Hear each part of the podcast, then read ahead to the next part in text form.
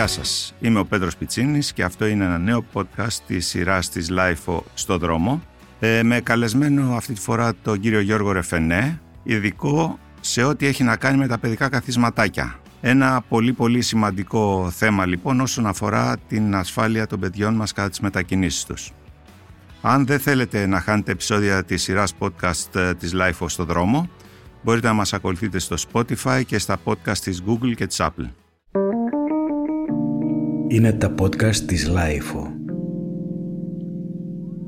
Γεια σας και πάλι.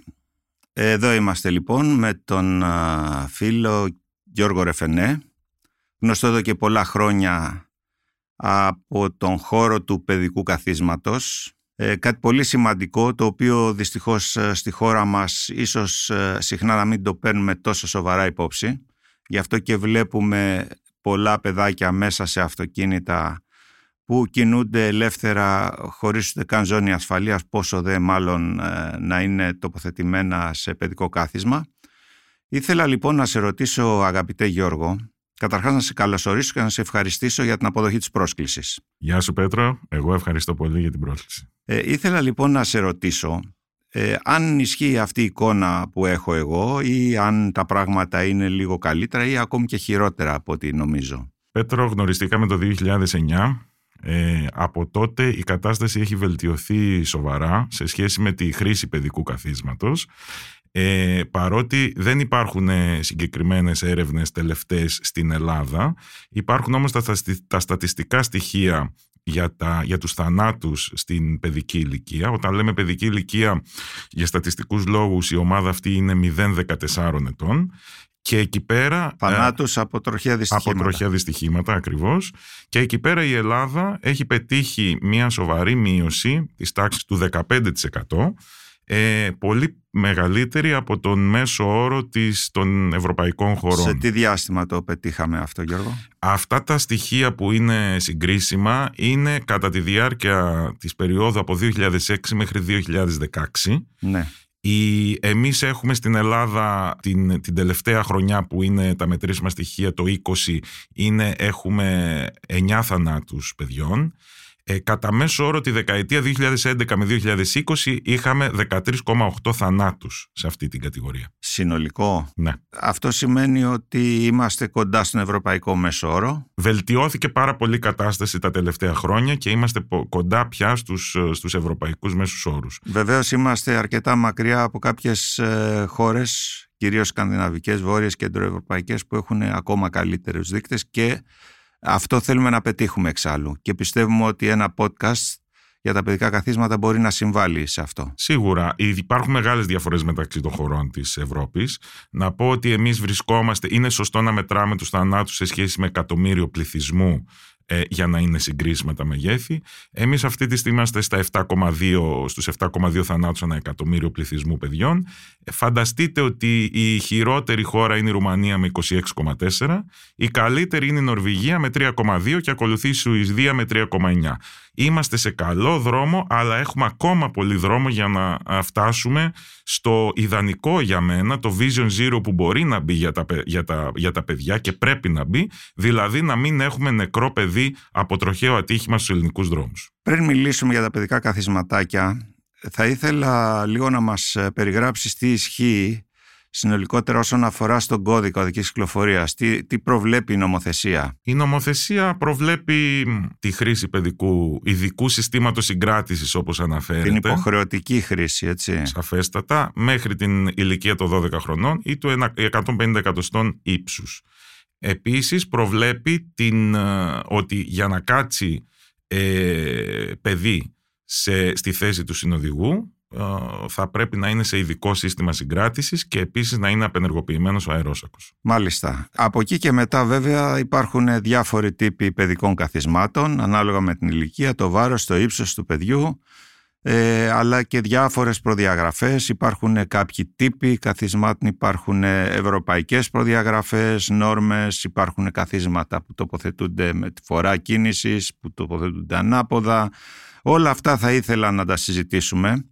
Ε, ξεκινώντας όμως ήθελα να σε ρωτήσω κάτι. Έστω λοιπόν ότι πάω εγώ που κάνω μια έρευνα αγοράς και αγοράζω ένα πολύ καλό παιδικό καθισματάκι γιατί θεωρώ και δικαιολογημένα ότι το παιδί μου πρέπει να έχει την ιδανική προστασία. Από εκεί και μετά αυτό σημαίνει ότι έχω πετύχει το σκοπό μου; Ε, η αγορά από μόνη της σαφέστατα είναι ένα καλό βήμα απαραίτητο αλλά ε, απαιτείται να γνωρίζεις πώς θα τοποθετήσει σωστά το κάθισμα στο αυτοκίνητο και πώς θα δεθεί σωστά το παιδί στο κάθισμα αυτό. Εσύ από την εμπειρία που έχεις τόσα χρόνια, ε, γιατί να πούμε εδώ ότι ε, εδώ και πολλά χρόνια εισάγεις και ο ίδιος παιδικά καθισματάκια αλλά ε, έχεις κάνει πολλά σεμινάρια, εξειδίκευση, εκπαιδεύεις ε, πάρα πολλούς ε, εμπόρους και ανθρώπους οι οποίοι έρχονται σε επαφή με το αγοραστικό κοινό ε, πάνω στη χρήση του παιδικού καθίσματος και στην τοποθέτηση όπως προανέφερες που είναι πολύ σημαντική.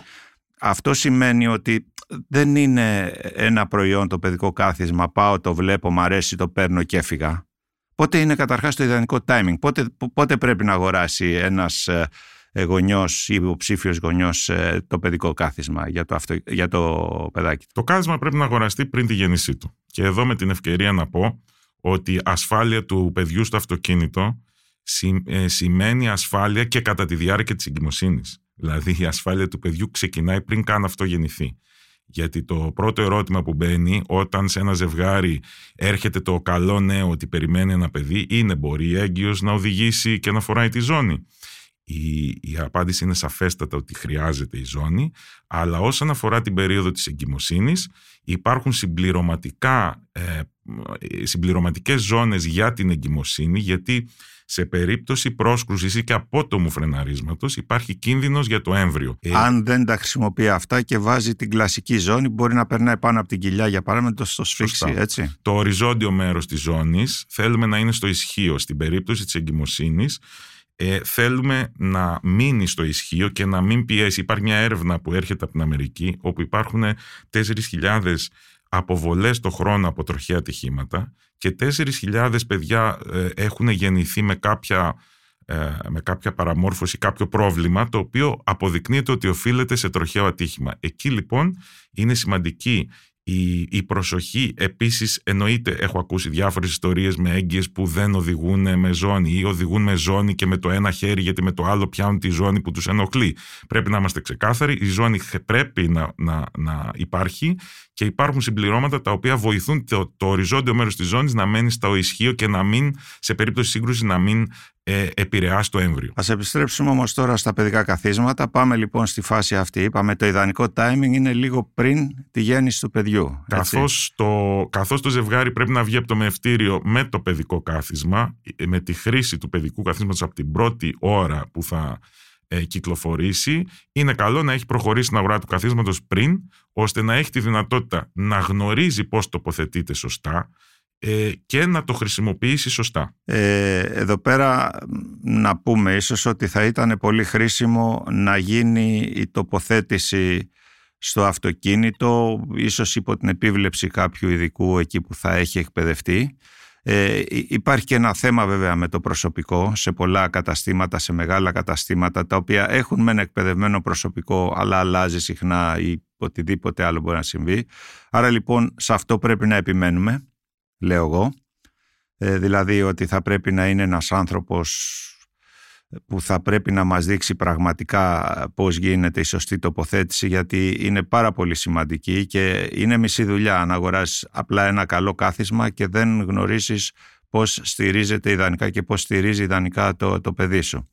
Εκεί λοιπόν πάμε στον πρώτο τύπο καθίσματος ε, φαντάζομαι και πλέον αυτό αλλάζει μέχρι να φτάσουμε σε, στην ηλικία αυτή που προανέφερες, που προβλέπει ο κώδικας οχής κυκλοφορίας ή μέχρι να γίνει το παιδί να αποκτήσει ένα ύψος 1,5 μέτρο. Ναι, για να δώσουμε μια, μια αίσθηση του πόσο σημαντική είναι η σωστή τοποθέτηση του καθίσματος και κατ' επέκταση η σωστή ενημέρωση που μπορεί να προέλθει από το προσωπικό ή και από ε, αναζήτηση σε, σε μέσα σε βίντεο που μπορεί να δει ο γονιός, να πούμε ότι 7 στους 10 γονείς είχαν, έρευνες δείχνουν παλαιότερες ότι 7 στους 10 γονείς τοποθετούσαν εσφαλμένα το κάθισμα στο, στο αυτοκίνητο ή το χρησιμοποιούσαν εσφαλμένα.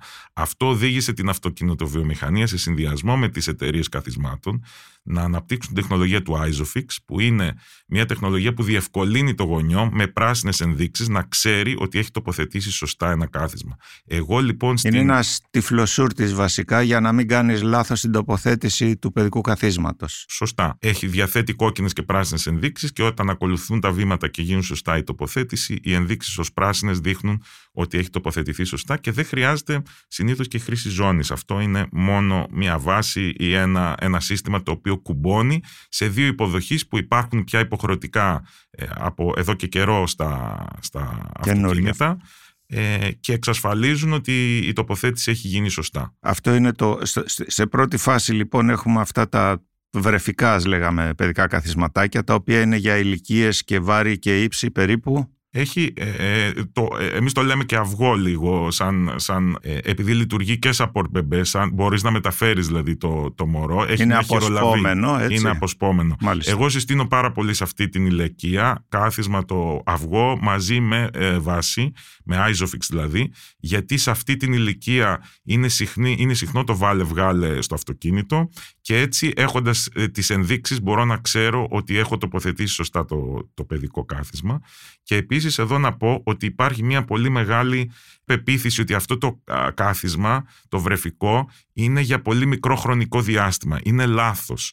Πλέον με βάση το καινούριο πρότυπο τα, τα καθίσματα ε, κατηγοριοποιούνται με βάση το ύψος και το συγκεκριμένο κάθισμα ουσιαστικά καλύπτει μέχρι 75 εκατοστά ύψους ξεκινάει από 40. Ο μέσος όρο ενός νέου νεογέννητου είναι 50 εκατοστά. Πρέπει να καταλάβουμε. Τα 75 εκατοστά, θύμισέ μου, γιατί έχουν περάσει πολλά χρόνια από το τα παιδιά μου ήταν σε, σε, αυτή την ηλικία. Περίπου τι. Είναι περίπου 12 μήνες. 12 μηνών. Είναι δηλαδή από νεογέννητα μέχρι ενός έτους. Ακριβώς. Και εκεί λοιπόν ε, αυτό είναι πάντα σαν σύσταση να ξέρεις, να γνωρίζουν όλοι ε, η ηλικία, γιατί είναι δια, πολύ διαφορετική ανάπτυξη του κάθε παιδιού. Και γι' αυτό το νέο πρότυπο, το R129, μιλάει με ύψη ώστε να γνωρίζει ο γονιός ακριβώς πότε πρέπει να αλλάξει κάθισμα. Τα βάρη παίζουν ρόλο; Γιατί παλιά θυμάμαι παίζαμε και με τα βάρη. Με το R44 που είναι ένα πρότυπο πάνω των, άνω των 30 ετών που πια ε, σβήνει γιατί ένα πρότυπο δεν έρχεται να αντικαταστήσει το προηγούμενο, έρχεται να λειτουργήσει παράλληλα με το προηγούμενο για ένα χρονικό διάστημα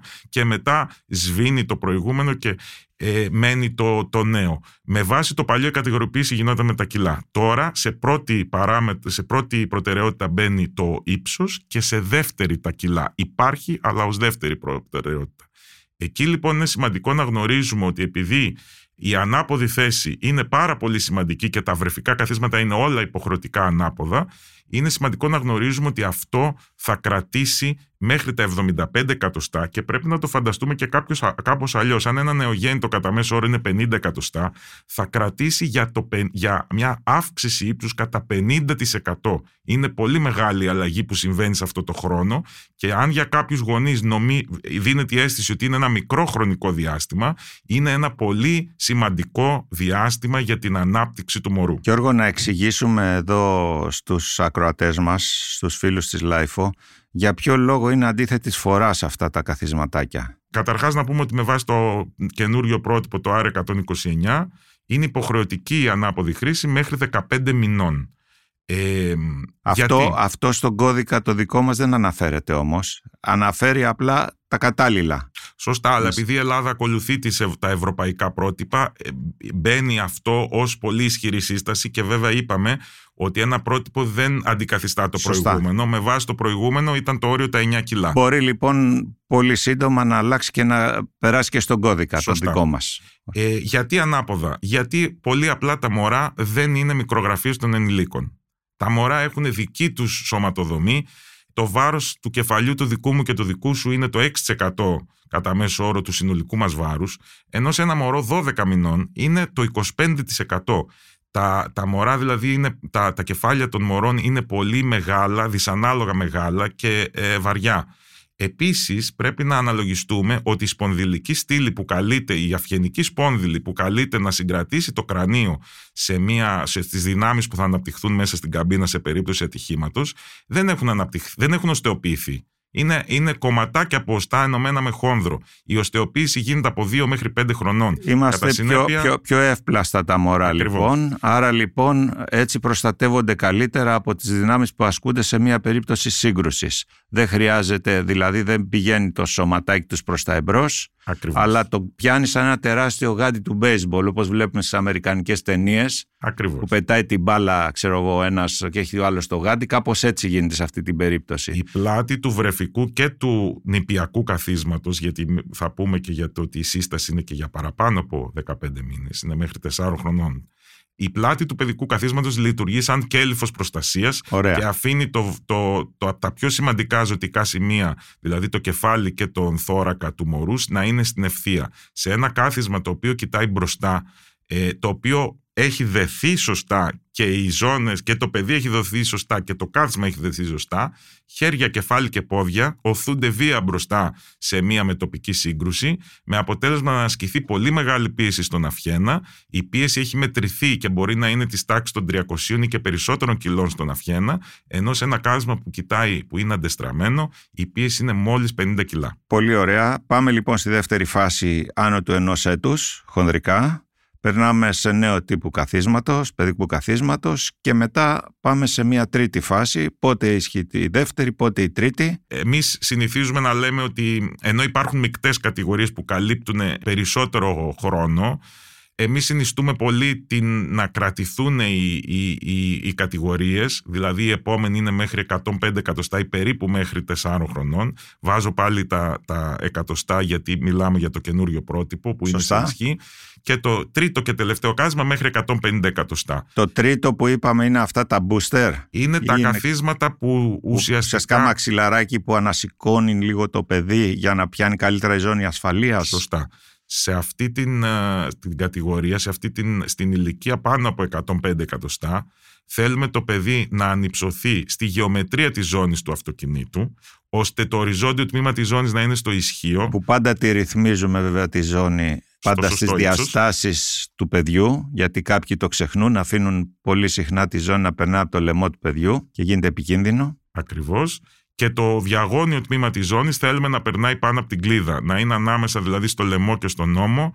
Ε, το πιο συνηθισμένο λάθος που το βλέπουμε συχνά στα σχολεία, στους δρόμους, είναι ο Έλληνας να μην χρησιμοποιεί κάθισμα πέρα από ένα σημείο, να θεωρεί ότι είναι ok το παιδί να μπει μόνο με τη ζώνη ε, με αποτέλεσμα το παιδί 6-7 χρονών να κάθεται στο πίσω κάθισμα με τη ζώνη, η ζώνη, το οριζόντιο τμήμα να μην είναι στο ισχύο, να είναι στην κοιλιά, το διαγώνιο τμήμα να είναι στην καροτίδα, το παιδί δεν αντέχει, ενοχλείται, περνάει το χέρι πάνω από τη ζώνη, με αποτέλεσμα σε ενδεχόμενη σύγκρουση να υπάρχει ε, μεγάλος κίνδυνος να ε, τραυματιστεί σοβαρά ή και να σκοτωθεί, γιατί το κεφάλι θα βρει στο μπροστινό κάθισμα, ενώ η ζώνη θα πιέσει τα εσωτερικά όργανα στην κοιλιακή χώρα. Εδώ τίθεται βέβαια ένα ζήτημα όσον αφορά στο οικονομικό σκέλος.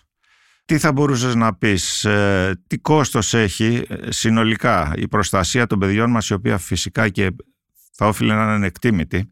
Αλλά λέμε τώρα, στο δούμε με καθαρά οικονομικά κριτήρια, τι κόστος θα έχει η, η αγορά ε, τέτοιων συστημάτων από την ε, ηλικία πριν, από τη γέννηση δηλαδή, από νεογέννητο μέχρι να φτάσει ε, σε, σε καταστάσεις σε όρια, σε ύψος που δεν θα το χρειάζεται, δηλαδή να είναι άνω του 1,5 μέτρου το ύψος του παιδιού. Τι συνολικό κόστος θα είχε αυτό; Μιλάμε για μια διάρκεια περίπου 12 ετών, έτσι. Σωστά. Το κόστος κυμαίνεται. Προφανώς υπάρχουν διάφορες λύσεις, ε, καλύτερες ή περισσότερο καλύτερες.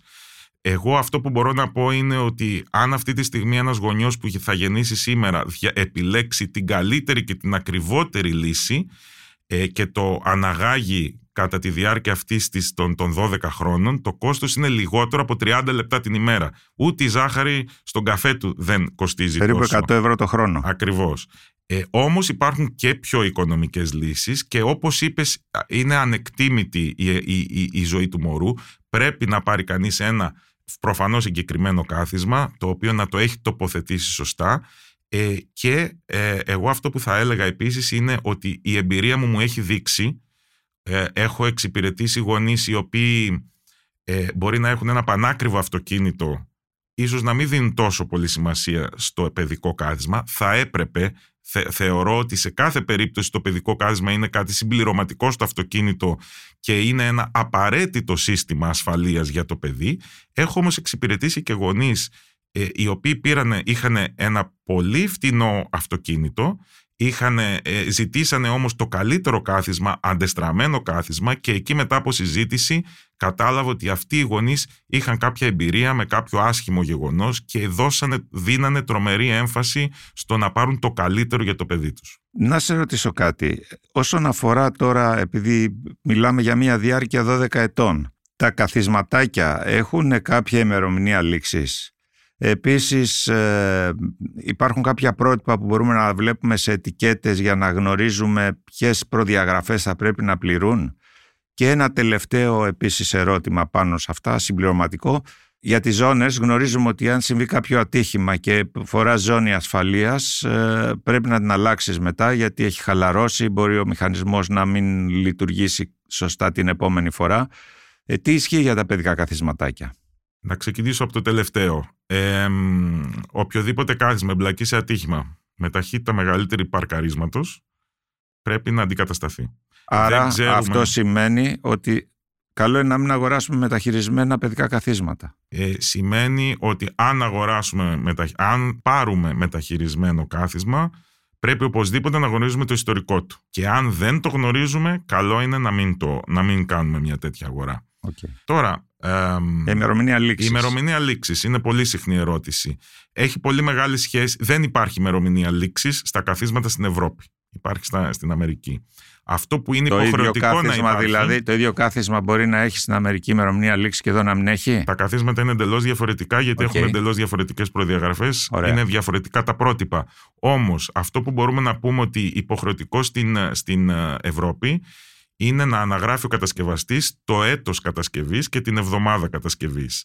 Και από εκεί και πέρα να συστήσει ε, μια χρονική διάρκεια ζωής του καθίσματος. Είναι σύσταση, δεν είναι ημερομηνία λήξης. Η οποία φαίνεται πάνω στο κάθισμα; Φαίνεται η ημερομηνία κατασκευής. Το έτος Άρα κατασκευής. το άλλο δεν γνωρίζεις. Το άλλο είναι στο εγχειρίδιο. Αυτό όμως που μπορούμε να πούμε ε, είναι, δεν είναι πολύ εύκολο να πει ο κατασκευαστής, διότι ένα κάθισμα, τα βασικά του υλικά που είναι παράγωγα του πετρελαίου, με το πολύ χρόνο θα στεγνώσει, ας το πούμε έτσι, το υλικό και δεν θα συμπεριφερθεί σωστά σε ενδεχόμενη σύγκρουση. Αυτό που μπορώ να πω είναι ότι έχει μεγάλο, παίζει μεγάλο ρόλο και η συντήρηση ενός καθίσματος. Δηλαδή, αν είναι ένα κάθισμα πάρα πολλά χρόνια μέσα στον ήλιο, Παίζει πολύ μεγάλο ρόλο η θερμότητα, η θερμοκρασία, η πολύ μικρή θερμοκρασία. Σε εμάς λοιπόν που είναι το θέμα της υψηλής θερμοκρασίας, αν έχουμε ένα κάθισμα αυτοκίνητο το οποίο η ντάλα ήλιος συνέχεια το βλέπει μέσα στο αυτοκίνητο, αυτό θα κρατήσει λιγότερο. Θα, θα πρέπει να χρησιμοποιηθεί λιγότερο. Το λιγότερο τι σημαίνει εμπειρικά τώρα; Ε, Χωρίς να είναι απόλυτο το νούμερο, το είπαμε έτσι κι αλλιώς. Και εξαρτάται από την ποιότητα ναι. κατασκευής. Τι θα ε, μπορούσε να σημαίνει;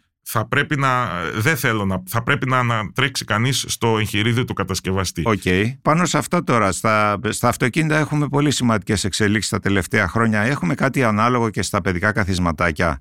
Και επίσης έχω ακούσει πολύ συχνά για το λεγόμενο σκανδιναβικό μοντέλο. Τι είναι αυτό; Ε, το σκανδιναβικό, ε, όπως είπαμε πριν, η Νορβηγία, η Σουηδία είναι οι πιο ασφαλείς χώρες γενικά στα στατιστικά τροχαίων ατυχημάτων και ειδικά στην παιδική ασφάλεια. Το σκανδιναβικό μοντέλο είναι μια πολύ παλιά ιστορία. Έχει ξεκινήσει από τη δεκαετία του, του 60 τέλος πάντων, αλλά καθιερώθηκε στη Σουηδία από τη δεκαετία του 80, όπου τα παιδιά είναι αντεστραμμένα, σε αντεστραμμένη θέση. Όπως είπαμε, είναι υποχρεωτικό να ξεκινήσει έτσι, αλλά παραμένουν αντεστραμμένα μέχρι την ηλικία των 4 ή και πολλές φορές και μεγαλύτερη ηλικία, των 4 ετών.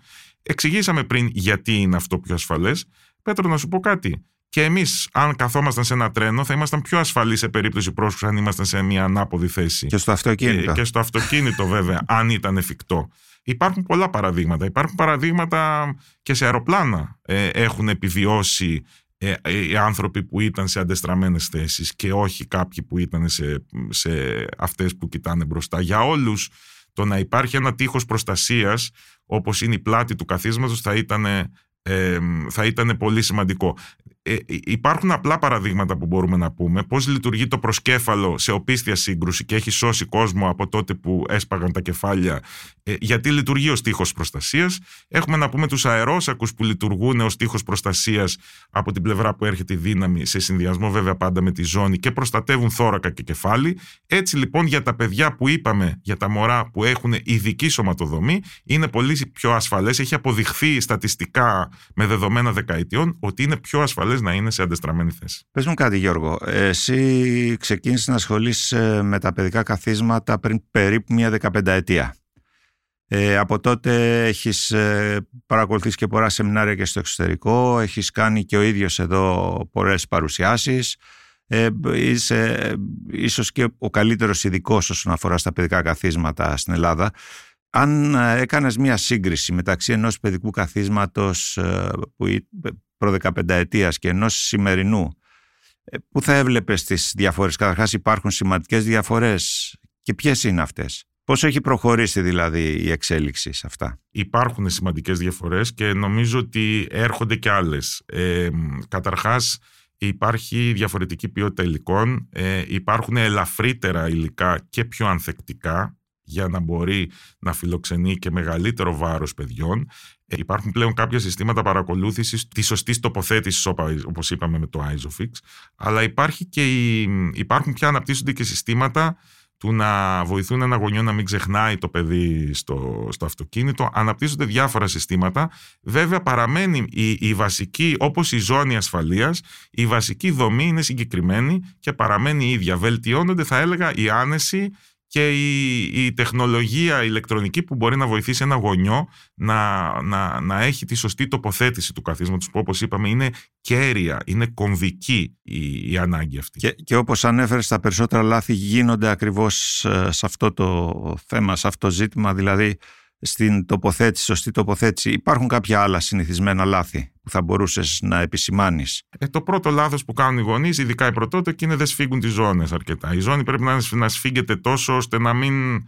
Εγώ λέω τη σφίγγουμε μέχρι να κοκκινήσει το παιδί και αφήνουμε λίγο, ας πούμε. Ε, δεν πρέπει να μπορεί να, να τσιμπήσει κανείς τη ζώνη ώστε να, να, έχει, να έχει τέτοια. Να έχει τέτοια ανοχή πάνω. Ακ, ναι. Ακριβώς ε, ή να χωράει ένα δάχτυλο ανάμεσα στο, στο θώρακα ας πούμε και στη ζώνη όταν την, ε, τη σφίξουμε. Αυτή είναι βασική, ε, βασικό λάθος. Ε, άλλο λάθος που γίνεται είναι λάθος κάθισμα για το παιδί, ε, για το ύψος και το βάρος του παιδιού όπως είπαμε. Και φυσικά η ασφαλμένη τοποθέτηση. Πολλές φορές δηλαδή και έχω δει και εγώ καθίσματα τα οποία είναι εντελώς λάθος τοποθετημένα και ένα τοπο, λάθος τοποθετημένο κάθισμα είναι απολύτως επικίνδυνο φυσικά σε περίπτωση πρόσκουσης. Κλείνοντας θέλω να μας δώσεις μία συμβουλή προς υποψήφιες μαμάδες και μπαμπάδες πώς θα αποφύγουν την κρίνια του παιδιού. Αν θα, ε, ε, ε, υπάρχουν κάποια παιδιά Έχω ακούσει εγώ από φίλους λένε Μένα δεν θέλει, δεν το θέλει, δεν, δεν το απορρίπτει κλπ. Τι ισχύει γι' αυτό; Α, είναι ωραίο. Το, το ακούω συχνά κι εγώ. κοίταξε, Πέτρο έμαθα, γιατί και εγώ έχω, έχω δύο παιδιά, τα οποία στην πορεία ε, διάβασα για αυτά και διάβασα ότι το εξής καταπληκτικό, ότι τα παιδιά ε, πιο πολύ επηρεάζονται από, τις, ε, από τη γλώσσα του σώματος του γονιού. Αν θυμάμαι καλά το ποσοστό ήταν πάνω από 50%. Πολλοί επηρεάζονται από τον τόνο της φωνής αν θυμάμαι καλά, κοντά στο 20-25% και μόλις 7% επηρεάζονται από το λεκτικό περιεχόμενο του γονιού. Αυτό λοιπόν η συμβολή που μπορώ να δώσω είναι ότι πρέπει να λειτουργούμε ως γονέικα πρότυπα κατά την, ε, κατά την ε, χρήση του αυτοκινήτου. Θα πρέπει να είμαστε εμείς οι πρώτοι οι οποίοι θα βάζουμε τη ζώνη. Ορθά και κοφτά να ξεκαθαρίσουμε ότι δεν φεύγει κανείς, δεν φεύγει το όχημα εάν δεν δεθεί το παιδί στο κάθισμα και να μην σηκώνουμε κουβέντες αυτό. Και νομίζω ότι αν ένα παιδάκι έχει μπει από νεογέννητο σε παιδικό κάθισμα, δεν νομίζω ότι θα διστροπήσει ποτέ. Ενώ αντίθετα, αν μας έρθει κάποια στιγμή η επιφύτηση του Αγίου Πνεύματος σε μια μεγαλύτερη ηλικία και έχει κακομάθει σε εισαγωγικά το παιδί που δεν φταίει σε τίποτα βέβαια μέχρι τότε να κυκλοφορεί και να σου λατσάρει μέσα στο αυτοκίνητο ανεξέλεγκτα και χήμα είναι πολύ δύσκολο μετά να το πείσεις να καθίσεις σε ένα παιδικό κάθισμα, έτσι δεν είναι; Ναι. Και σε αυτό που είπες πριν, ε, σε συζήτηση με τους γονείς, τελικά ε, ας πούμε σε περιπτώσεις ε, καταλαβαίνεις ότι το παιδί γκρινιάζει γιατί το καλοκαίρι στον παππού και στη γιαγιά δεν είχε παιδικό κάθισμα, ε, έκανε αυτό ακριβώς που λες, οπότε μετά γκρινιάζει. Νομίζω ότι πρέπει να είμαστε πολύ υπεύθυνοι και αυστηροί στο κομμάτι της οδικής ασφάλειας και όσον αφορά τα παιδιά μας. Άρα καλοκαίρι έρχεται, παππούς γιαγιά, άμα είναι το παιδί να πηγαίνει εκεί, να πάει με το παιδικό του κάθισμα εκεί πέρα και να το τοποθετήσουν, να είναι σίγουροι και για τις μετακινήσεις εκεί πέρα δεν παίζουμε αυτά τα θέματα. Γιώργο, μου σε ευχαριστώ πάρα πολύ. Εγώ ευχαριστώ. Ε, ελπίζω στο μέλλον να, να κάνουμε και ένα καινούριο podcast με νέες εξελίξεις και με ακόμα καλύτερα αποτελέσματα όσον αφορά στην προστασία των παιδιών μας.